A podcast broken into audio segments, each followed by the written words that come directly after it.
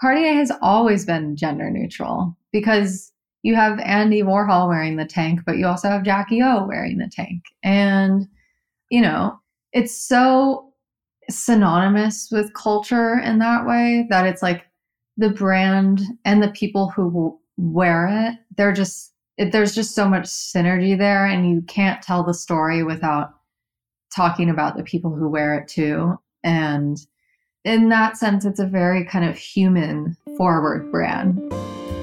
What's going on, everybody, and welcome to Collector's Gene Radio. This is all about diving into the nuances of collecting and ultimately finding out whether or not our guests have what we like to call the collector's gene. If you have the time, please subscribe and leave a review. It truly helps. Thanks a bunch for listening, and please enjoy today's guest on Collector's Gene Radio. Today's guest is none other than Brynn Wallner, founder of Dimepiece, a platform dedicated to all things women in watches. Now, Brynn's pretty new to the watch world, but she can be accredited for putting women in watches on the map. Dimepiece came about after a stint at Sotheby's when Brynn found herself sitting at home, falling more in love with watches each and every day, like we all do, and started documenting some photos on her new Instagram account, like one of Rihanna wearing a Patek Philippe. And to say Dimepiece blew up overnight is quite literal. In fact, after launching, Brynn got her very own article in Vogue documenting her buying her very first Cartier. Now, there's a lot of things in the works at Dimepiece, so keep your eyes out. But for now, please enjoy Brynn Wallner, aka Dimepiece, for Collector's Gene Radio. Brynn, aka Dimepiece, welcome to Collector's Gene Radio. Hi. I was I was waiting for your your standard uh, introduction like that. Salutation. yeah. So you're largely largely responsible for putting all things women and watches on the map and I mean there's there's been a lot of people, you know, along the way, but but you've kind of really started pushing this initiative. Can you tell me how all this really started because you've been in the creative space for a long time, but it didn't necessarily start in watches. Right. Yeah. Um, well, right after college, I moved to Los Angeles where I knew nobody. um, and I got a job at a creative marketing agency. And that was really before the word influencer was used.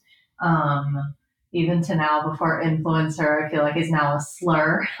yeah. um, but I feel like I really laid down the groundwork just in terms of um, kind of understanding culture because part of my job was putting on creative events at uh, Coachella and South by Southwest and Art Basel, um, all these places um, that had nothing to do with watches and everything to do with culture and what was cool in music and on the internet, fashion, etc. Then I moved across the country to New York from LA. I grew up in Hoboken. Um, oh, sure. So it was kind of like coming back home. And I had a couple of jobs in addition to the one that I had in LA. And you know, a couple layoffs later because I was in the media. I was in the media world. I then um, found a job at Sotheby's, the auction house, which was totally unexpected for me because it felt so highbrow compared to the world that I was operating in previously. But I was really brought on to kind of bring a cultural alignment to the content that was on Sotheby's.com um, because, you know, in your early 20s, you might not be able to afford the David Hockney now. Um, but, but know, maybe by 21.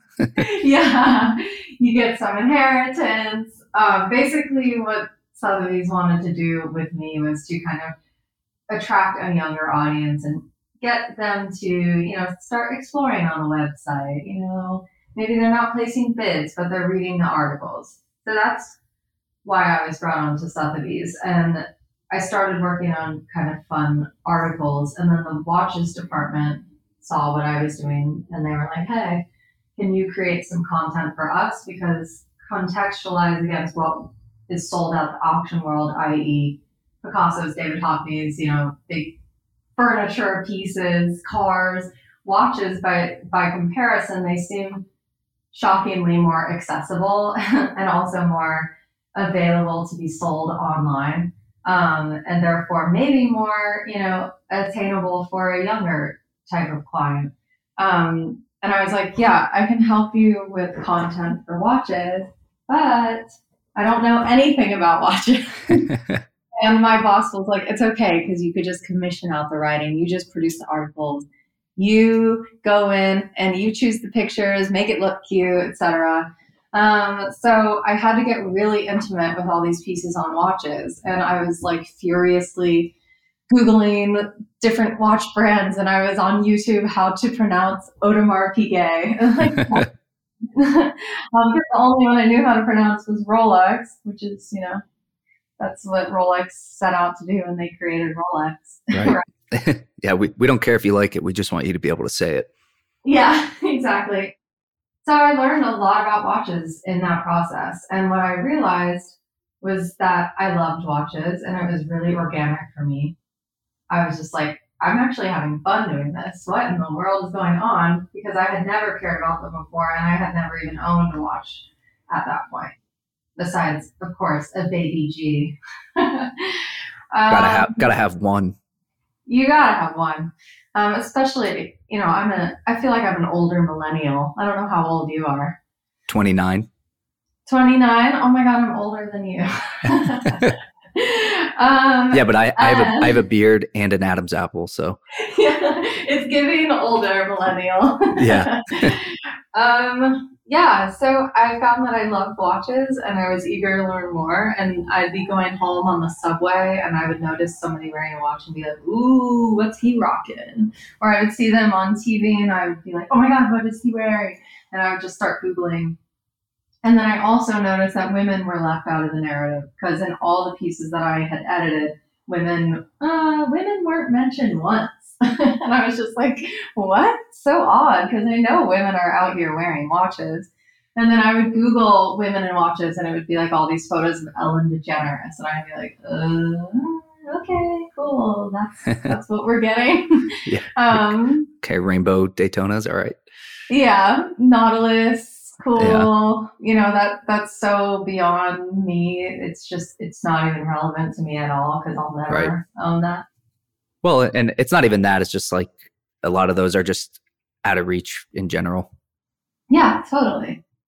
I was trying to find ways to kind of manipulate the conversation when I was doing the editing for these articles. Like it would be an article on the Patek Philippe Nautilus and why that's historically significant, why it's culturally significant, and then I would do some sleuth Getty image search and be like, Rihanna. and there's a photo of Rihanna wearing a Nautilus at the airport in her palace sweatsuit, just like looking really cool and off duty. So I would throw that in the article. Even though Rihanna wasn't mentioned in the article, I would kind of let the image speak for itself as a way to kind of manipulate it. And in doing that, I found myself really fascinated by the power of celebrity too, in terms of like, you know, how you can start to understand watches by who wears them. And I kind of tucked that away. And I was like, women in watches, there's something there. And then Sotheby's let me go the day that that New York shut down for the pandemic. um, and I was like crying in the HR office, being like, I'm gonna die of COVID. um, and but then I wound up having three months of nothing to do and I started to reprioritize and I started Dimepiece, the Instagram account. Um, and that's a really long answer to your question. That's perfect. And so w- when you started Dimepiece, I mean, the goal I feel like has always been to inspire women to feel at home when it comes to collecting and, and sharing their watches within the watch community. Is that right? Yeah. Yeah. And it was for those women who already had watches and kind of knew about them, but it was also for women like me that knew absolutely nothing about them and kind of an entry point into this world that's really fascinating for a lot of different reasons. And then fast forward like I feel like a day and your Instagram blows up and you're featured in publications like Harper's Bazaar and New York Times and Vogue and Courier. I mean, the list goes on. I mean, Vogue documented your first Cartier purchase, which is pretty insane. I mean, how, how has watch collecting been since all of this? Um, I mean, that in itself was crazy. The built the the overnight success. I was just like, no. It really was overnight. I know. Well, you know, I credit Cara Barrett uh, from Hodinkee, formerly of Hodinkee. Um, she found Dimepiece somehow. Um, you know, the internet works in mysterious ways. And she found Dimepiece and she reposted, because I think she was doing the social media for Hodinkee at the time. She reposted one of my posts on their Instagram. And then overnight, I got, uh, I think, 500 new followers. Um, that's a lot. Yeah. And all of a sudden, all these watch people started following me. And I was like, oh no, I am not ready for this because I really didn't know much about them at the time. And people were like, what's your collection? Show us your wrist shop, blah, blah, blah. And I'm just like, I don't own a watch. like, I'm like, should I just straight up lie and be like, oh yeah, I have watches. I just don't like to show them. Or I mean, even yeah. even bigger flex. You just go and tell Vogue you want an article on yourself buying a Cartier, and well, what's great about that is I didn't even have to ask for it. That's the um, best and part. None, none, everybody's like, "Who's your publicist?" And I'm like, "No one. People want to cover this." Yeah, honey, my dog. Oh, she's sleeping right now. Um, yeah, I went to uh, the Cartier store with my friend Liana, who used to write at Vogue, and yeah, she chronicled my Cartier shopping experience, and I got the Cartier Tank Francaise, the steel version uh, the smallest version. You know, it's not like a collectible by any means. It's but it's really, a classic. Yeah, it's a classic. Did you see the relaunch? I did. What do you think of it? You know, I I really need to see it in person. I've decided before I pass any sort of judgment. That's when you know you're you don't love it. oh well, I don't because you know I have such an emotional attachment to this watch because it was my first one, and I bought it for a reason. Um, I love the the classic black Roman numerals. I love the you know external crown, the cabochon. and I was just like, why is it like kind of shrunken? Everything's kind of. It's a little squattier. Yeah, I was like, it's been chodified. I'm like, how do I say this? anyway, um, can you can you say that in Vogue? I know. Well, you know, you'd be surprised at the journalistic standards yeah. these days. I'm reading articles. I'm just like, wow, they'll publish anything, not just Vogue, everybody, but better for me.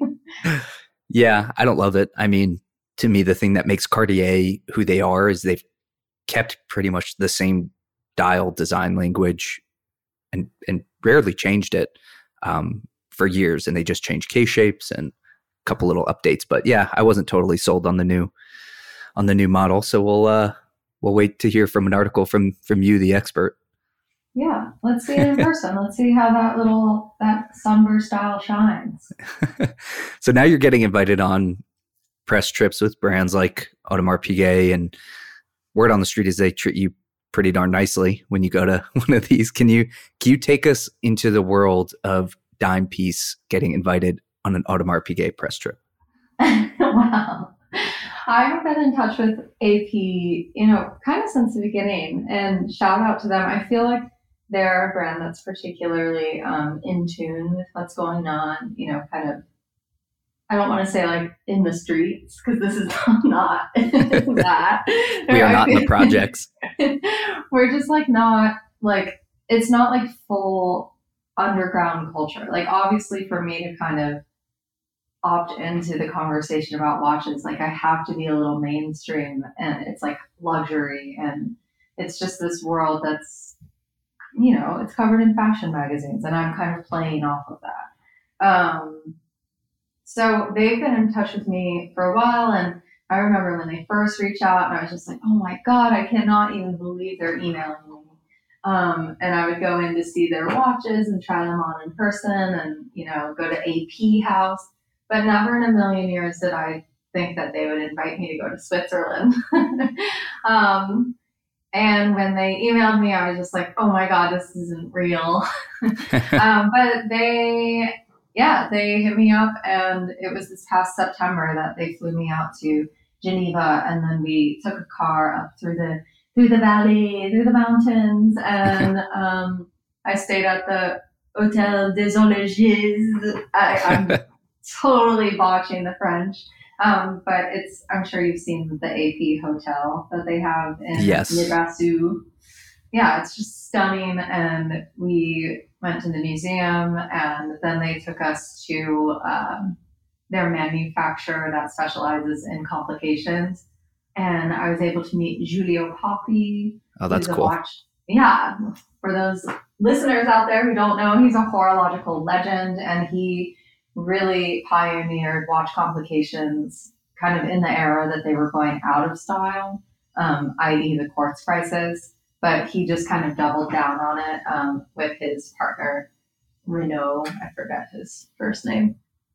But yeah, I, I got to meet with him. I got to stay at this hotel. I got to explore the valley and eat just gorgeous food that they got from part of it is from the premises because they grow vegetables and fruits on their roof. Like it's this really modern kind of, they have their own little ecosystem over there. AP's Um, a full fledged farm. Yeah, the AP farm. Yeah. The best butter I've had in my life. Because you hear the cowbells too. When I went in, um, when I went in the fall, it was when the cows had just come down from the mountains and they had their cowbells on and they hadn't been stored away from their winter. So I was like looking at the cows that were providing me the butter, and it was just like so Swiss and gorgeous. Oh, it's the best. I know. Have have your tastes changed in what you wanted to own or what you thought you wanted to own in terms of watches from when you first started Dimepiece and then until now? Um, yeah, well, I would say they've cha- my taste has changed in the sense that I've even developed a taste at all. um, because before I got into watches, I didn't even know what my taste was, which is part of the reason why I started Dimepiece was my, a, a research project for myself because May 2020 was my 30th birthday. Um, obviously, everybody was in quarantine, and but 30 years, you know, it's a big one um, my dad was like, Hey, what do you want for your birthday? And I was like, Honestly, a watch would be amazing.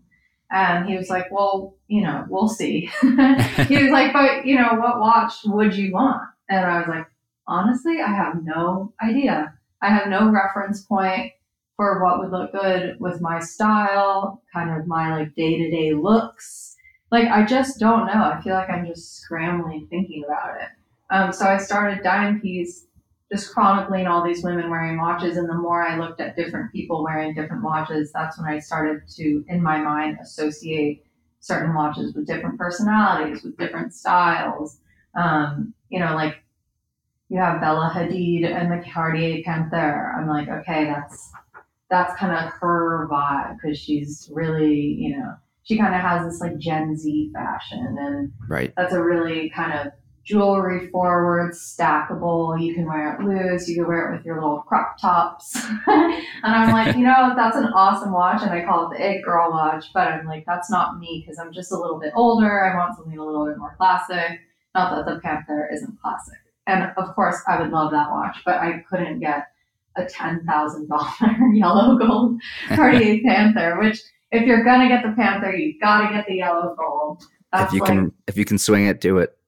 Yeah, go big or go home. Um, so it really took a long time for me to even build up the taste to where I was able to be in the position to make the call on the Cartier Tank Francaise. Like that was like a year long process for me. um, yeah. So and now, I mean, I'm obviously shouting to the rooftops that I love small watches. So I would say that that is definitely a point of view that I have, but I also don't. I would also I would wear a Daytona if you gave it to me. I mean, Um, yeah.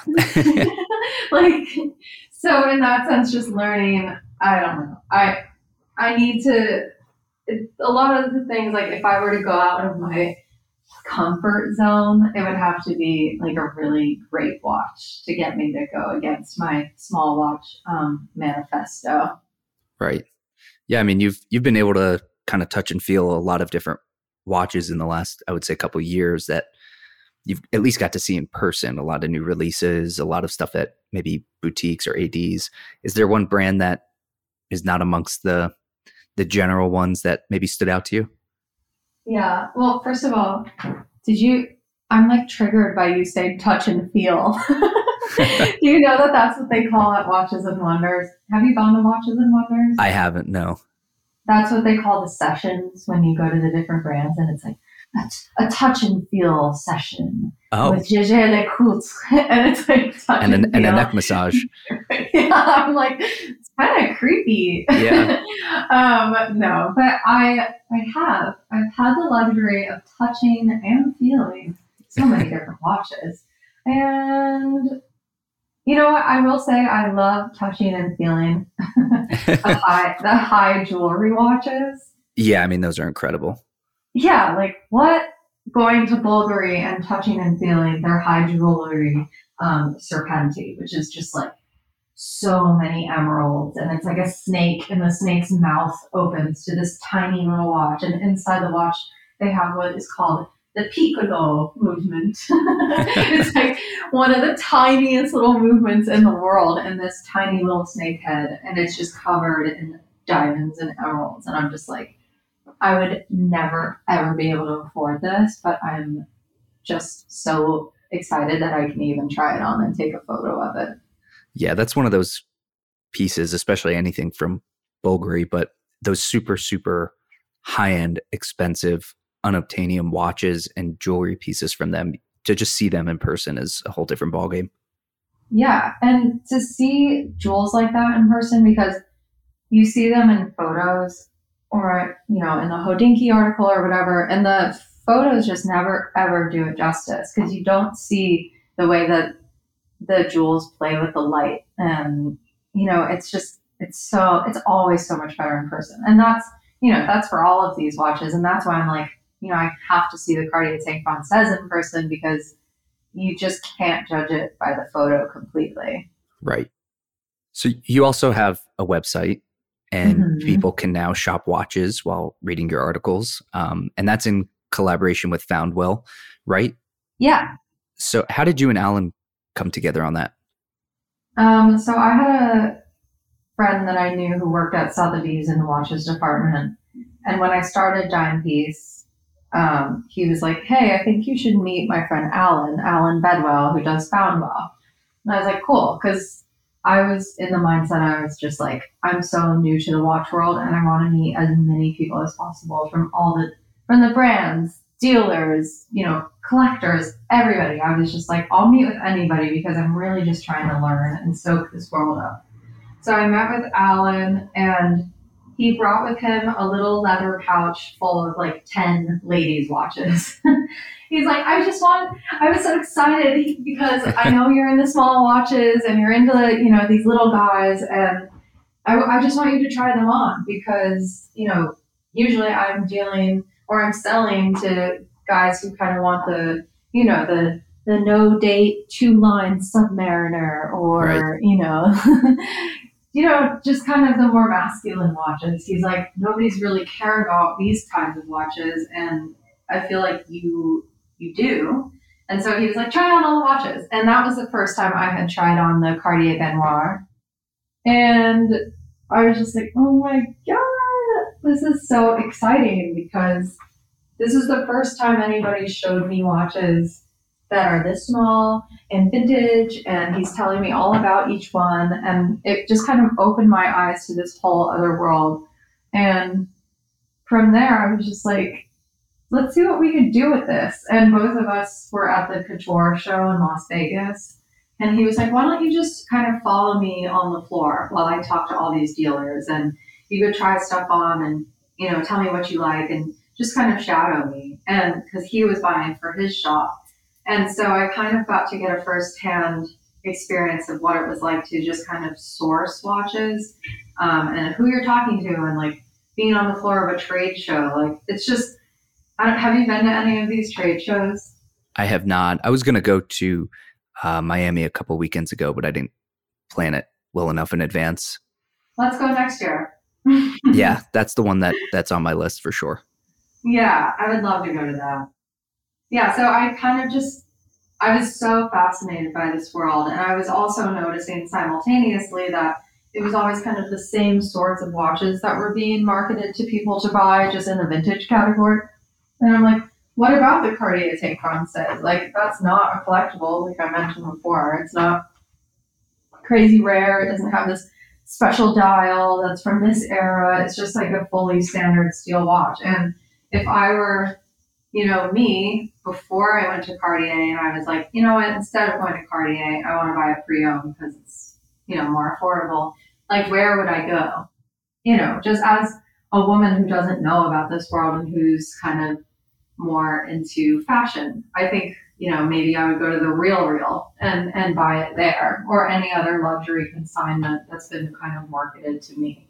And I was like, who's really selling women watches with care because you could buy it from the real real and I've done work with the real real before and I buy clothes on the real real all the time.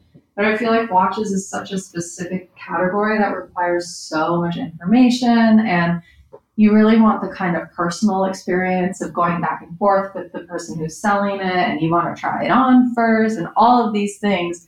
It's just so much more high maintenance and it's not like a casual thing for people to drop like five thousand dollars and up on a on a watch, like add to cart.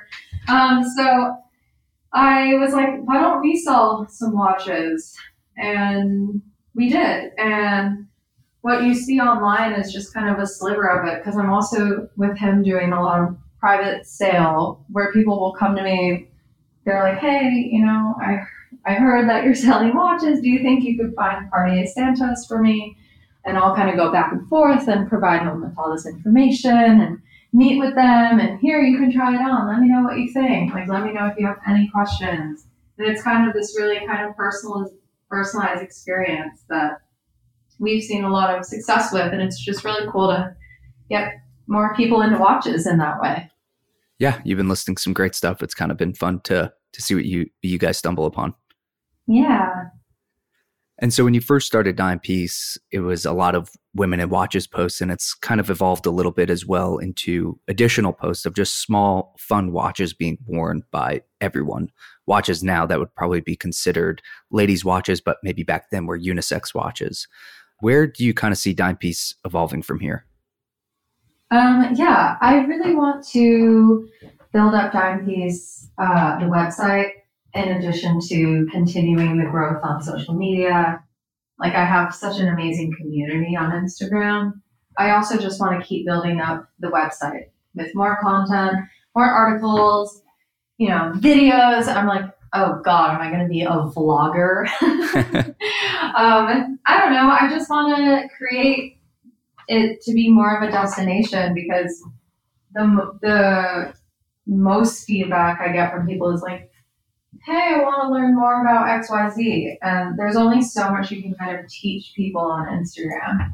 Whereas if you have like the luxury of longer form articles and, you know, maybe like a YouTube video that really goes into detail the difference between, let's say, a quartz and a mechanical watch, but in a way that's a little bit more fun and less nerdy and, you know, throwing in some pop culture references to kind of offset the technical nature of it.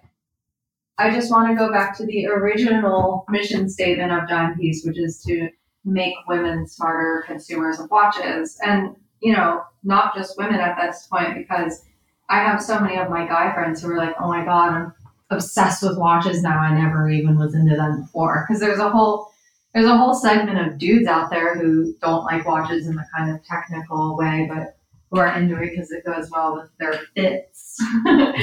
um, you know, so it's like I'm talking to those guys too, and that's where I love to share photos of people like Bad Bunny or Tyler the Creator or you know whoever is wearing watches with just like a little bit more personality or perspective than than what we're used to seeing. Who are some great women collectors out there right now that people should be paying attention to? And this could be friends of yours or celebrities. Yeah. Well, my friend Malaika Crawford. I have started a podcast with her. It's called Killing Time. a it's little self promo. Everyone should listen, listen, to it. I do. wow, thank you. Um, I'm like, who listens to this? um, like I could go on the back end and see that people are listening, but I'm like, seriously, who's listening to this besides my mom? um, Malaika, she works uh, in addition to being my podcast co-host. She's also the style editor at Hodinkee, um, and I've also gotten to see her watch collection grow. Like since I've met her, she went from, you know, owning the Rolex Lady Datejust that uh, she got from her mom, and her grandmother gave her a Cartier back in the day. But you know, since she's really dived into watch watch world, she's gotten a Mad One, and that. she got a Rolex Explorer, and she got a Reverso. Oh, So it's really going, cool She's to- going crazy. I know. Well, we were just talking about this. She's like, she's like, you're so frugal with yourself, and you never, like, I'm, I'm like, I really want a Royal Oak, and she's like, well, you're selling one with Alan, like, you can get it for a good price, and I'm like, oh, I just, I can't, I can't spend that much money, even if I have it. I'm just so not used to spending money like that. Very disciplined. Yeah, and I'm not saying that she's out here just like breaking the bank, but I feel like she's it's it's just exciting to see her collection grow and she's really intentional about it. And you know, so many people are always like, "How's your collection?" You know, are you just like buying up watches now? And I'm like, I can't do that physically. I'm sure someday I'll get to that point. Um, but yeah, I love I love Malaika's watches, and it's been really cool to see her grow her collection just firsthand. And of course, there's people like Rihanna who Absolutely. she wears a Cartier Santos that actually Alan sold to her. That's pretty cool. Yeah, it's an automatic one and it's vintage and it has diamond screws and diamond markers. So it's kind of like you can expect that when Rihanna's wearing a watch, it's not just going to be the regular version of it. Like it's Right. going to have a little bit more spice. For sure. Um, and she also, you know, I think almost exactly a year ago, she appeared in the tabloids wearing a Rolex King Midas. yeah, that, that went viral real fast. Yeah, yeah. It's funny because I wrote an article for Hodinkee about it. And I feel like uh, whenever I write an article, I provide the headline, and it's always really tame, where I'm like, Rihanna's King Midas. and then they'll come up with something that's like a little bit more clickbaity. And this is for all, you know, media outlets, but it's like, Rihanna's Rolex broke the internet. Yeah, I'm like, Rihanna wearing watch. yeah, I'm just like, uh, yeah. Um, How does but- that go down? Does she just like reach out to Alan and say, "Hey, I, I want to buy this," or does she have a, a team of buyers? Yeah, she has a team. So I think it wasn't her main stylist, but I think with a celebrity like Rihanna, where it's just like the the level of celebrity is so massive that you just have a lot of people who are like always on the ground um, Right. searching for things. Because there's like a vintage store down the street from me here in in Scottsdale, Arizona, and Rihanna's constantly buying stuff from them. No way. So when you said that she bought that watch from Alan, I'm like, is she just like scouring the internet in her free time buying this Mhm. stuff? But I figured she had some sort of stylist buying all this stuff for her. Yeah, well, you know, that's the funny thing about celebrity. You just don't know how or why they're wearing the watches because there's there's such a mechanism behind the whole celebrity uh, persona and what you're wearing. Like everything is clearly heavily meditated upon, or maybe it's not. Um, and when I saw Bad Bunny, for example, at the Lakers game, of course, I wasn't at the Lakers game. I just saw him because I was on the internet, you know, trolling Getty, Getty like a loser. Right. Um, but I'm seeing him and I'm like, okay, this is him surfacing in these photos with a second Patek Philippe that's vintage. And it's, you know, this one has diamonds and sapphires on it. And the other one was a lady's ellipse, which he was shot in GQ with. And that was his own watch. So I see these celebrities and I'm just like, okay, but are they picking it out? And then I did all this research on Bad Bunny's stylist. I'm like, well, what's his deal? And he's really, really into the 90s and he cites Kurt Cobain and Dennis Rodman and he loves, you know, gender neutral dressing. He put Bad Bunny in a kilt, just kind of pushing the boundary. And I'm like, well, it's kind of in line with, you know, this watch because this watch is gender neutral or it used it used to be. And the jewels, and it's from the 90s, which is an era that the stylists really like. So I'm like, maybe it's just like, uh, I, I don't know. And I wish part of Dimepiece also, I'm like, I want to actually talk to the celebrities and really get to the bottom of it because I feel like I'm covering celebrities all the time, but I'm like, do they even care? Like, do they even know what's on their wrist? Right. Yeah. You don't know if it's stuff that they're seeking out or if it's just their stylist saying, hey, this is important. You should wear this. Exactly. Would you say a brand like like Cartier kind of encapsulates everything Dimepiece stands for?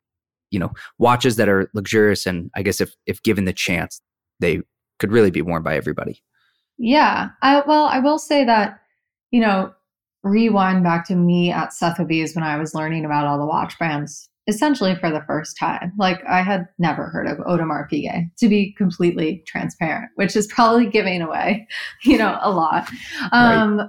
but i had heard of cartier and when I was doing my own independent research on Cartier, I was like, oh, Cartier has always been gender neutral because you have Andy Warhol wearing the tank, but you also have Jackie O wearing the tank. And, you know, it's so synonymous with culture in that way that it's like the brand and the people who wear it, they're just, it, there's just so much synergy there, and you can't tell the story without talking about the people who wear it too. And in that sense, it's a very kind of human forward brand where it's not only about the watch, it's about like the cultural context of it, it's about who's wearing it. And I think that's what Cartier kind of really understood from the very onset, like in the early 1900s with like Louis Cartier. And even before that, when it was not watches it was more jewels. It was like let's get these jewels on like the royals and people who are influential in from that time. Right it's always like there, there's something for everybody whether it's a gift or you know like i, I had paul feig on a few weeks ago. Oh, cool. And for those who don't know paul did like every episode of the office he did bridesmaids he did a bunch of stuff mm-hmm. and for his 60th birthday i think it was waco and a bunch of guys gifted him a Cartier tank. And I was like, ah.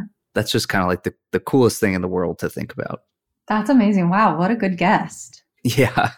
that was, uh, I was, I was a little, I was a little uh, taken back when I got that email back from, from him that he was excited to come on. So that was cool. But that's so cool. Yeah, I mean, God, the fact that he would wear that and I would wear that same watch. Like, if you Google Paul Feig, like, he doesn't look anything like me. He doesn't dress anything like me. And yet there's this kind of like through line. Um, and I think it's just this powerful design language. And you also alluded to it where it's like all sorts of people can wear it, not just because of the design, but also I think the price has a lot to do with it. Yeah, for sure you can get a Cartier Crash or you can get the $10,000 Cartier Panther, but you could also get the $3,500 Cartier Tank Francaise, which is not not a lot of money, but it's also in the context of the watch world like pretty affordable for a new watch. So yeah, I just think it has this kind of universal appeal, but it's still chic and it still has that air of exclusivity. Um, and it's a it's a human brand, um, which I love. Is the Baignoire your favorite? I think it's my favorite currently. I, I feel like it always changes. you were double wristing it when I met you at a Matt's party in the city a few weeks ago. And I was like, all right, all right. I know that was so, I was, because I had just met with Alan. He might have even been there. I don't know if he was. I'm like, uh, everything is such a blur in the city, like what yeah. party you went to. And I'm sober. So I'm like, God, everything's a blur now. Like, imagine if I were. You, you have no, no excuse to not remember. I know. That's, I'm just like, oh. um, yeah, I was double wristing, which was pretty funny. Um, Quite the flex. Kind of a douchey move, but. No, not like, when it's like, not when it's, a, not when you have a Cartier Baignoire on. okay, well, it's practically it. it's practically the size of a love bracelet. Yeah, it's small. It's like jewelry. Yeah, I'm I'm wearing mine today. I I love this watch. It's like I don't think people give it enough again enough of a chance to actually put it on their wrist. They just look at the size, you know, on paper and they're like, "Oh, it's too small for me." But that, that's kind of the point. Yeah. Well, I love that you wear it. I mean, you're you're a proper Baignoire boy. I I'm part of the very very very exclusive club. Yeah. Elite.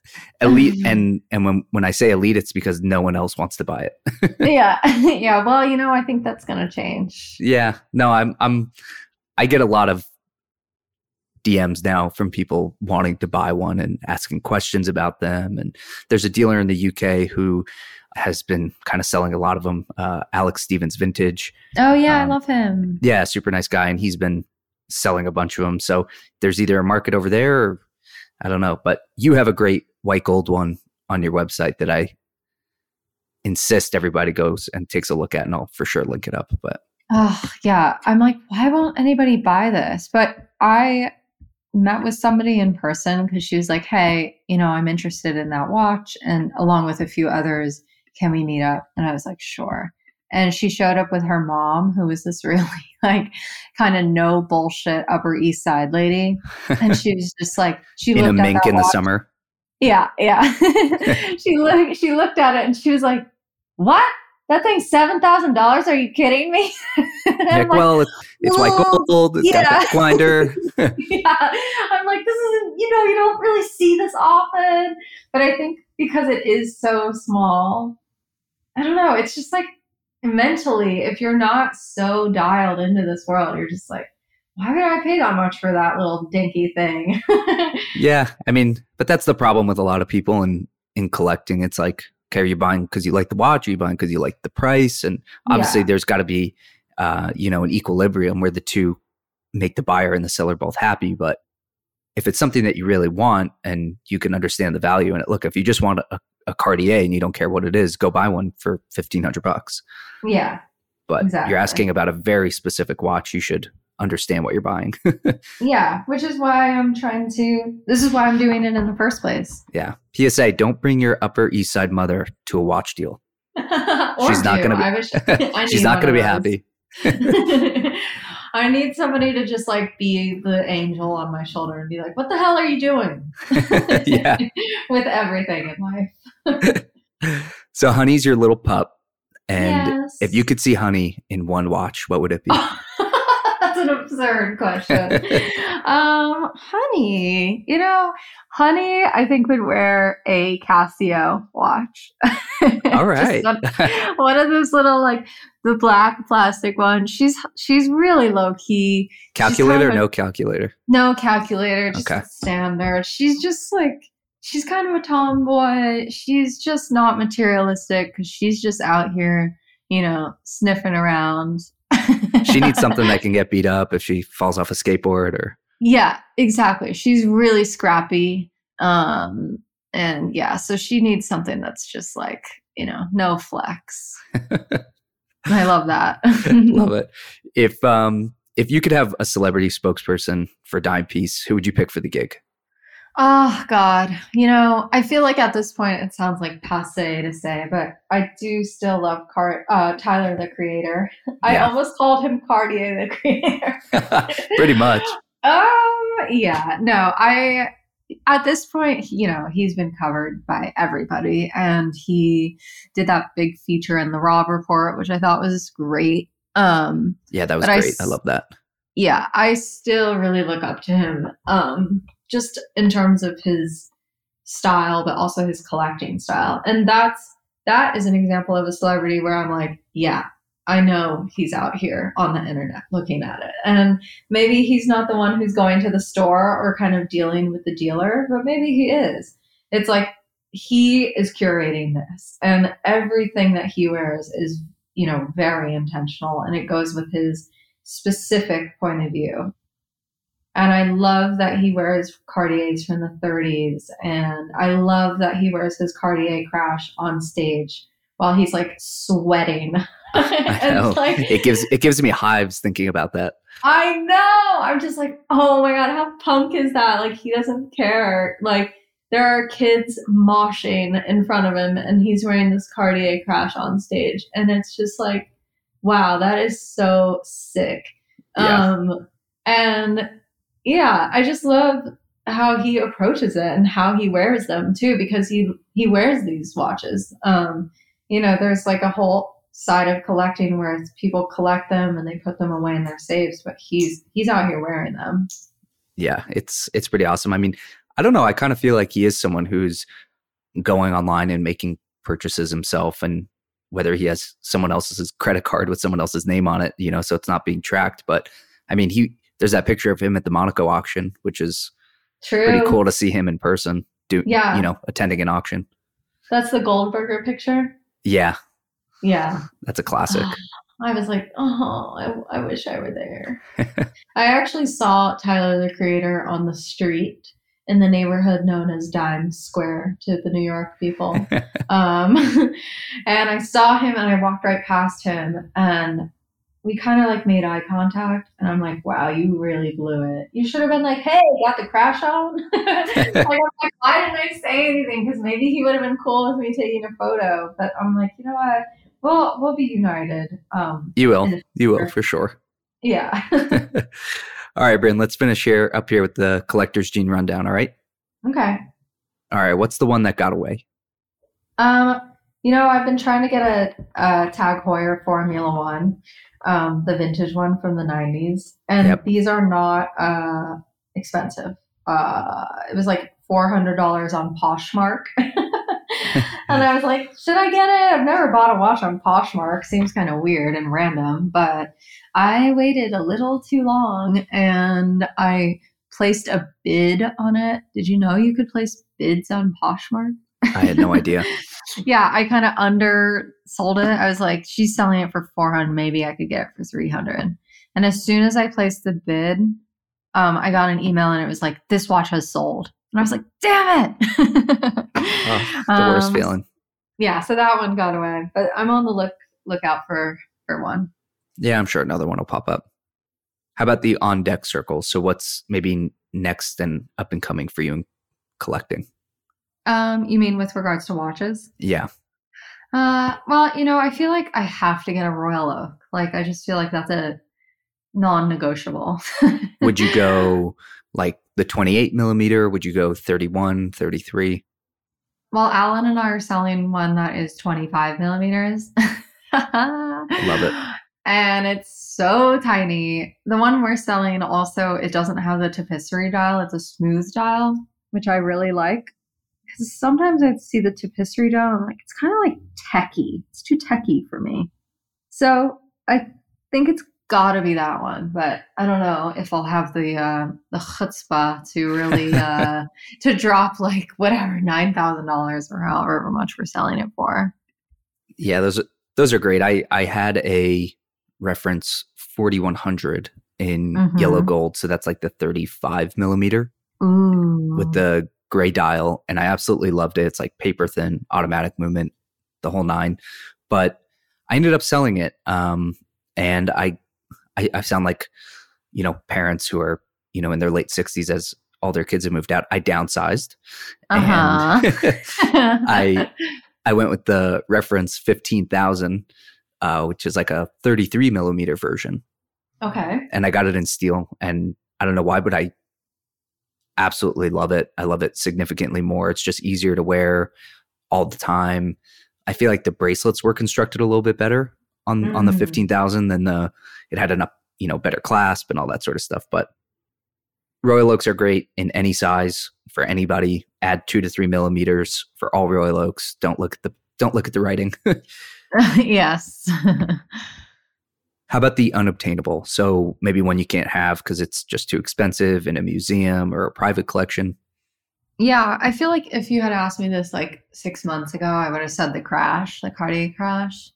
But I'm just like, oh god, it's just, oh god, it's everybody's talking about it. I I need to find a new one. um, so you know, I feel like I'm still kind of trying to figure out what that one is, and I do feel like I would love this like a crazy high jewelry watch that I couldn't even wear to anything unless I got invited to the Met Gala or something. Right. I don't know. I'm trying to find that next one. Like the next, what's the next crash? You know, these are the questions that I ask myself. Very important questions. Easy. $7,800 Baignoires. True. White gold. Yeah. Backwinder. Yeah.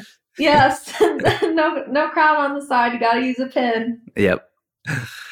How about the page one rewrite? So, if you could collect anything besides watches, what would it be and why? Um, I think I would collect houses. That's a T Swift move. Yes. I mean, honestly, I'm so jealous of the uh, baby boomer generation for the uh, relatively affordable prices of real Yeah. estate. Because I'm just like, God, it's just passive income at this I know. point to people who own all these places or and it's oh it's just when I think of getting a house, I'm just like, am I ever gonna be able to own a house? Like it's just insane right now. Um but yeah, if I could do things, if I had it my way, if I could collect something, it would be real estate. Love it. That's, that's a first, I think. Really? Yeah. I'm thinking big. yeah, there you go.